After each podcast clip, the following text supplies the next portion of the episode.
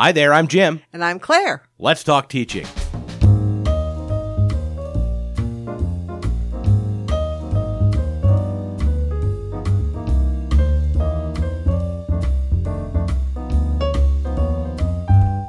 Welcome to Let's Talk Teaching, a podcast from the Center for Teaching, Learning, and Technology here at Illinois State University. I'm Jim G. Joining me once again, Dr. Claire LaMonica, our director. Hi, Claire. Hi, Jim. Hey, it uh, we're recording this uh, middle of November. Yes. It's going to go out probably in a couple weeks, and we are uh, in prime time for those end of term evaluations that all of us faculty members are giving our students. So we wanted to talk about that today.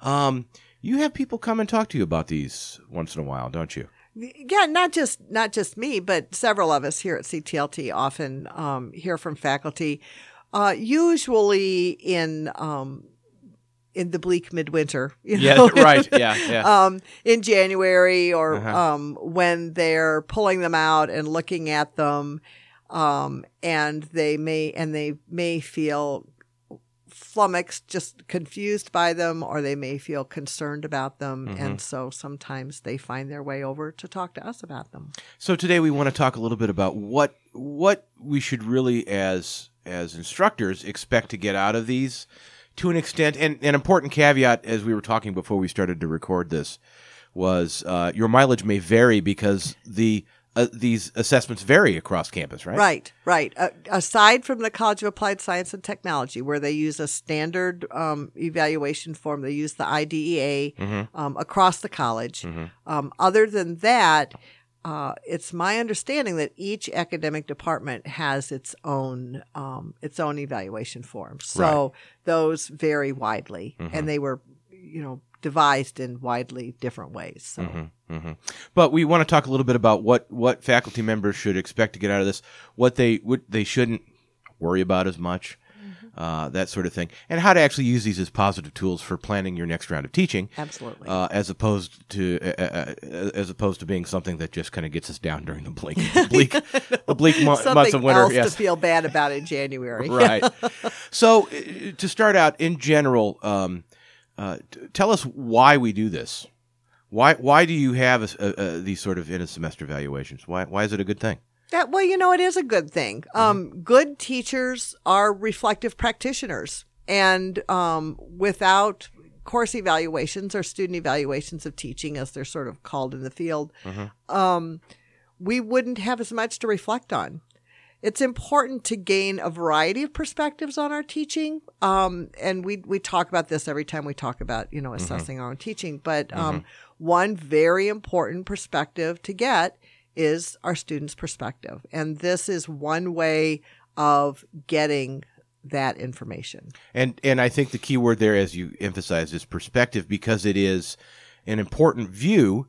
It's it's how the students are kind of framed, uh, or how they are framing um, their uh, what they see going on in the course. But we have to understand it is also from their perspective. So as we Right. read these results, we have to realize we have to we have to kind of be in their shoes a little bit too. And that and that's valid, I think. Um, you know, our students our students are our primary audience. That's true. They're who we're teaching. Yeah. So if we want to know how we're doing at our job, it's really nice if we consult our primary audience and ask them, "Hey, how am I doing?" Um, it's really the only thing that makes sense. You know, if your um, car mechanic wanted to know whether he'd done a good job fixing your car, he'd probably have to ask you. Uh, that's That- why that's you exactly right. sometimes get a follow-up survey from your car mechanic. So- Beyond the basic threshold of you know, did you survive the car trip home after I right? fixed Yeah. it? Did the car make it home? Right, That's a, yeah. that's a good metric. Yeah. My class just filled out its its evaluation last night. I actually was in another instructor's class last night delivering the uh, Because your department trades off. Yeah. my my department trades off, Right. and so and I'm holding a uh, people can't a see it at home. stubby little pen. I'm holding pencil. I'm holding my my commemorative uh, uh, end of semester evaluation. pencil. Yeah, golf pencil or whatever you call these things. These fiendish I have to tell you, I don't want to get into politics, but I have to tell you that Yeah. after a lifetime in academics, I Yeah. am so ingrained that you have to use a number two pencil that when they gave me a marker to vote with, I was really disconcerted. I thought, wait, is this going to count? This isn't Don't I work. need a number two pencil? So, whatever. Yeah, Well, you that's know- an aside. You can cut it if you want to. no, no, no. I want to keep that in because I actually think that that's something I want to come back to towards the end, which is talking about how students approach these evaluations and how that affects what we see in terms of the numbers. Um, but uh, okay, and speaking of numbers, so the I th- my when I first started to get these when I came to teach at Illinois State because we did them a little differently at my previous institution. Um, and I didn't actually see them all the time, so it was Oh. great that I was getting every semester. All of a sudden, I got an email and it had here's here's what they had to say, Wow. and I'm looking at a bunch of numbers, and I, I, you know, I took statistics. I, I know what numbers are for and how they work. Uh, I don't always have as much faith that they're describing the universe precisely, but um, it's a comparison. I get at least a breakdown of how how they rated me, how they rated all of the other 200 or 300 level courses that are taught in the department, and and and how they all this other stuff. So there there are a lot of these numbers, and I think that that causes some anxiety for us when we read these. Well, it causes a lot of anxiety for me because you know numbers make my eyeballs roll back in Right, my head. right. So, um, so it's I think there are probably differing levels of anxiety caused by numbers. I mean, Yeah. I think probably people who's you know for whom not, numbers is their stock and trade are Right. maybe not as um, flummoxed Yeah, by a the, little- a little more sanguine numbers, about you the know. whole thing, yeah, right, yeah. right. Yeah. Um, and they also know that frequently uh, with a course you're dealing with a very small n. Yeah. You know, you've got 20, 25 in a seminar course, maybe you have 12. Mm-hmm. I mean, you have a really small number of people being asked these questions, so Mm-hmm. um, it's it's hard to uh, to take too much out of it. On the other end, you know, you may be, if you're teaching a class of, you know, three, 400 students, you have a really large N, but you also have sort of the confounding um, factor of, well, this is a class with three or 400 students. So the, cor- the questions that seem applicable to a class of 25 may not be as Right. applicable to a class of three or 400. Right, So right. it's an important tool, but it's an imperfect tool. Mm-hmm. So when faculty members come to you and they, they bring these numbers, they bring these results, what what are they saying to you and and what are you saying to them? Yeah, I well usually if they come to us here at CTLT and and again it's not just me, but when they when they come to to me or my colleagues here at CTLT, usually it's because they're worried about something. Um, and usually it's because they're worried because oh, they got a list and they found out that you know their class was in the bottom quadrant of all 200 level courses being taught or mm-hmm. worse yet they were in the bottom quadrant of everybody teaching in their department or you know some some really worrying kind of thing like that. And so usually they want to know well their big question is always how can i do better how can i you know Sure, and that's a natural translates to, question, right? how can i get higher numbers Well, okay, Um, there's that. Yeah, but um, but yeah, I think there is a real concern. You know, people here really care about their teaching. I Mm-hmm. I have great confidence in that, and um, I'm pretty certain that anybody listening to this podcast really cares about their teaching. absolutely. Yeah, so, I would hope so. um, you know, I think the the goal Yeah. really is to get to be a better teacher, and in that case, um, you have to, uh, I think, avoid giving too much credence to one set of numbers, any one set of numbers. So, what I really encourage people to do is to look at um, these assessment results, to look for trends, and to look for trends across courses in any given semester and across semesters in any given course. So, you know, one set of evaluations from one class can tell you something about that snapshot of your teaching, mm-hmm. that one course with that one set of students in that one semester. But every semester is different. Every set of students is different. Our courses are almost always different. We always always tweak something um, before we teach them again. So it really is just a snapshot. I think the most important takeaways are the ones that we can glean from looking at trends. Yeah, and I and it, I've benefited from that personally. One of the questions that's asked uh, in the School of Communication is um, essentially, um, you know, how you know uh, it's a Likert type scale, so you know, uh, agree, dis- uh, strongly agree, agree, disagree, etc. My instructor uh, returns work quickly or in a timely manner, an appropriately, you know, an appropriate length of time. And I, you know, I had always struggled with that. For, for the longest time, I struggled with that. I still occasionally do. Um, but I'm better at communicating when I'm not going to return stuff when I said I Yeah. was. But but that was something that I learned over time. It's like this wasn't just a fluke. This is a pattern I'm starting Right. to see. So it's looking Right. for patterns. Right. It's Yeah. looking for patterns. I, you know, I I frequently tell the story. People, many people have already heard it about um, the first time that a student said on one of my course evaluations, "She plays favorites." Yeah. I wrote that off, Uh-huh. um, and that was in the you know in the quanti- the qualitative comments, not Right. the quantitative. But um, uh, a semester later, when a different student said the same thing in the same course, I thought, "Huh, that's funny. Mm-hmm. Somebody said that last semester." You know, the third time I heard it, I really had to start taking it seriously, Sure. and I had to figure out what it was I was doing that either was you know was I playing favorites? I mean, I had Mm-hmm. to ask myself that question, and if I wasn't, what was I doing that gave that perception? So, So because and and a lot, at least the assessments I I get, uh, the student evaluations uh, include an open question sort of thing, Mm-hmm. that that more uh, uh, qualitative sort of feedback. But regardless, we have to think about what why are the students drawing that conclusion? Right. It may not be that what they're saying is actually true, but they think that's what it is. So why are they thinking that's what it is? Right. And that's part of the reflection process for us as teachers, right? right, because they don't often include that. It would have been very helpful to me if um, the first student had said she plays favorites. I could tell. Because- she yeah. spends, you know, Right. more time talking to this student about his writing than she spends talking to me about my writing. Yeah. So, Yeah. you know, if, if that, if I had um, been given that information the first time I saw that comment, um, it would have been very, very helpful. Uh-huh. Right, right. But the thing you didn't do, it sounds like, is what I even found myself doing. And I have talked to some faculty members who kind of, there's an initial reaction to this feedback where it's like, yeah, but they don't know that I do this work. And they don't know that, the, you know, and they try to create the counter argument because it, because it, feedback is, can be well, tough it- sometimes. Sure, it? absolutely. You It- know? you know, and our students are not. They are not good at providing diplomatic or sometimes even constructive feedback. They're Sure. not good at, at providing constructive feedback in a diplomatic way. Mhm. They just put it out there, and you know, part of that, um, part of that is is um, part of that is on us Sure. we're asking students to think evaluatively without sometimes sometimes that's the only time we're asking them to think evaluatively in our class and you know that's not a good thing No, that's true. That's true.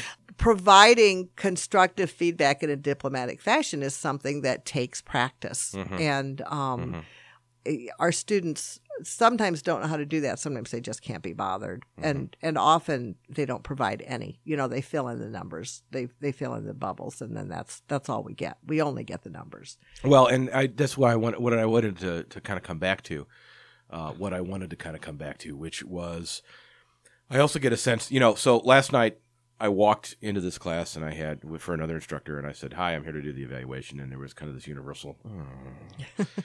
so it's like, oh, we're doing this again, yeah, Yeah. really. So uh, I think there is some, in some cases, there there may be a little bit of evaluation fatigue. I don't know what you do about it. I, I guess you don't do anything about it, but it, you may need to recognize it a little bit. yeah i think it's important for students to um to understand that faculty really do use those evaluations. Mm-hmm. When I go out to give midterm chats, I talk a little bit about how it, uh, the chat as an alternative to the mm-hmm. or as a supplement mm-hmm. to the end of semester evaluation, and I and I try not to pose it as an alternative. And I always make the point that instructors here at Illinois State, for the most part, do look at those evaluations. They do take them seriously, and they do make changes to their teaching or their courses based on the um, their findings from the evaluations. So, I think a lot of times students just think, "Oh, this is just a waste of time. Nobody ever looks at these. It's a little bread and Nothing ever circuses. It's just yeah, right. yeah, you know, right. blah blah blah. It's just they they perceive it as busy work, Right. and um, and if there's not any counter narrative, Mm-hmm. then why should they change their mind? Yeah. Well, and and we would hope then that if if that counter narrative can be presented, that we'll get more accurate data. Yeah. We'll get more useful data out of this. I mean, you're always going to have. I always have one student who just marks all the ones, Yeah. whatever. You know, just someone who you know. I actually shouldn't say I always have that, but I often see that. Mm-hmm. and it may be that they are truly disenchanted with the course and my teaching. It could very well be that, and I always think they, about that. Or they may be disenchanted with the process. Eh, that's the or, other part you know, of it, right. Whatever. I mean, you just you don't you know you have to watch for the trend. Yes. If there are several students Yeah. marking all ones or fives or whatever, and that's you know that's another thing is that students poor, are poor students. Yeah. You know, every course they go in and there's a it's if the course is in a different department, it's a different instrument, and sometimes ones are good. And Yeah. sometimes ones are bad. Yeah. And they, you know, unless they're reading very carefully, Yeah. you know, because I have had people bring me evaluations where um, they're given all lowest marks Mm-hmm. in the in the um, qualitative part, the quantitative part. Sorry, Mm-hmm. I get those confused. Um, and then there are these glowing comments in, the, in you know in the other part, the open ended part. So So um, students didn't they- read the instructions yeah, carefully. They didn't read the of the instructions carefully. So you know, and, and of course, in some instruments, in fact, in a in a in a good instrument, there should be a few of those uh, Likert type questions where it is reversed, so you're checking to see if they're they're actually paying attention or not. But if it's but you know, I always thought five was always great, and and one was already was Not always, necessarily. not necessarily, not That's necessarily. That's yeah. interesting. So, what advice? What other advice do you give to faculty members when they come and they talk about when they just say, "I don't know what to do with these numbers"? Yeah. Well, you know, I tell people, let's crunch them. You know, you need to crunch the numbers. Don't mm-hmm. try to take much away from just the raw data. And so we, you know, we spend a little time crunching numbers. We look for averages and, you know, if if I'm feeling really geeky, I might talk about statistical you know, Right. things like that. But I'm so rarely feeling that geeky. If, You know, anybody who wants to talk about things like that should probably see Julianne because she, Right. she's really Right. good at that stuff. Yeah. But we tend to look, you know, we look at averages and um, across the class, and uh, which a lot of times that's already been figured. Yeah. And then, you know, we kind of talk about, well, you know, that's it's not as bad as it looks. You know, more of these are, you know, on the high side than are on the low side. But um, and and I also encourage people to not. This is really hard because we all do this. To not beat themselves up about the one student Mm-hmm. who gave them lowest marks on everything. Because you know there is so often that one student. Yeah, like And- I said, yeah. yeah, and I just, you know, Yeah. I feel like um, in most classes, I'm going to have somebody who thinks I walk on water and somebody who thinks I am the devil's spawn. And I really try to throw out both of those. It's, Uh-huh. But but you know, I beat my. I'm like everybody else. I beat myself up over about over that. I spend so much time concentrating on that one really negative one Mm-hmm. that it's hard for me to get past. So, you know, I really encourage people to get past that. You Mm-hmm. know, let's talk about this body of information outside of this outlier Mm-hmm. or, you know, outliers in each direction or whatever. So I think that's the other probably most frequently um, given of, you know, given piece of advice from Aunt Claire or whatever. Maybe it would be good today to kind of end on that wider perspective. You know, you and I we, we talked about doing the the episode and we haven't yet about why we both became teachers. Yeah. But part of that is that, you know, teaching is a very personal profession in that I mean, you really have to have your identity, I am a teacher in order to do this, I think. I mean, there are people who come from industry and whatnot and and I was certainly one of those. I came from a from a profession and I came back to teach uh, in that in that discipline. There's a flip side which is not to take teaching it's a personal endeavor but don't take it too personal personally all the time in other words you have to have a little bit you have to be able to to take a step back and be not just reflective but also objective about what you're doing Right. And, and I think being reflective can help you with that. You mm-hmm. know, in the broader scheme of things, you know, mm-hmm. this is this this set of evaluations is one snapshot, is a mm-hmm. snapshot. And how am I developing overall as a teacher? Am I am I making progress overall in the big scheme of things? You know, are all things working toward good? You know, um, and and that's that's what we're aiming at. So Yeah. I think you know trying to find a takeaway Yeah. You know, and, and you also you can't address every issue. You just can't do that. You can't. You can't. No, and I think it's So, it- it's you important know- not to make wholesale change every time you get an evaluation Right. because you're never gonna. I mean, Right, because it's a single snapshot. It was one class. Yeah. It's you know, and your students next semester may love that assignment that your students this semester hated. So, you know, yeah, you can't just reinvent yourself as an instructor in response to every set of course Mm-hmm. evaluations. You have to have a, a sense of yourself and um, be moving in a sense of your best self, and be and be moving towards that. Well, I think achieving a best, uh, a sense of our best self is always a good goal. So I think that's also a good way to end today's uh, episode. So, Claire, thank you so much. Thank you.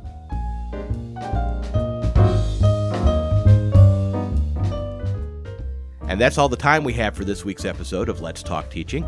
You can find out more about the Center for Teaching, Learning, and Technology and our podcast by going to ctlt.illinoisstate.edu. You can find past episodes and learn how to subscribe so you don't miss future episodes.